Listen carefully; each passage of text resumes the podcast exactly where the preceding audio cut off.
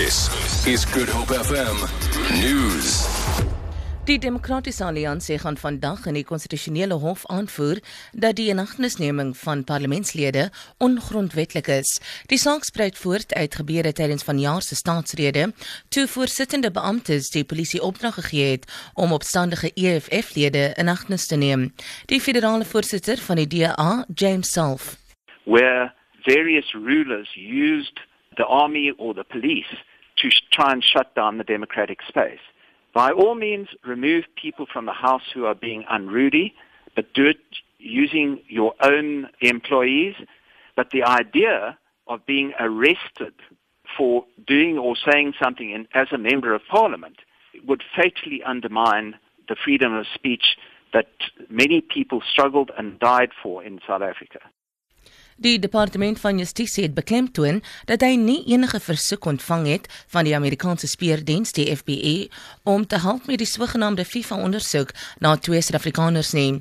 Die departement het vroeër bevestig dat hy slegs 'n klagstaat ontvang het oor die twee Suid-Afrikaners se beweerde betrokkeheid by die FIFA-skandaal.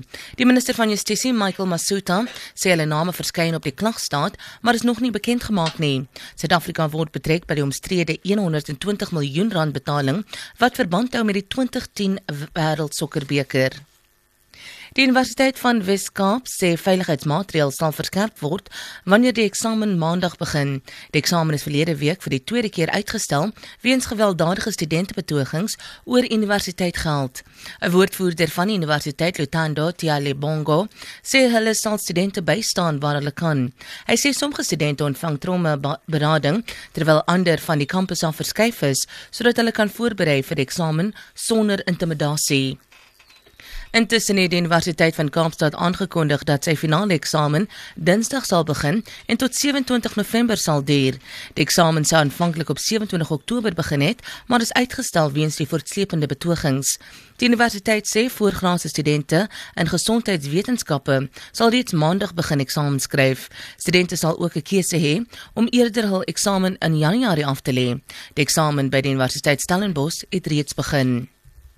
Vlugte van Sharm el-Sheikh in Egipte na Brittanje is opgeskort weens kommer oor veiligheid. Dit volg nadat 'n Russiese vliegtuig die naweek met 224 mense in die Sinai skiereiland neergestort het. Kommer heers dat 'n bom moontlik aan boord van die vliegtuig geneem is. Die vlugte na Brittanje is gestaak sodat 'n span Britse kenners eers die veiligheidssituasie kan ondersoek.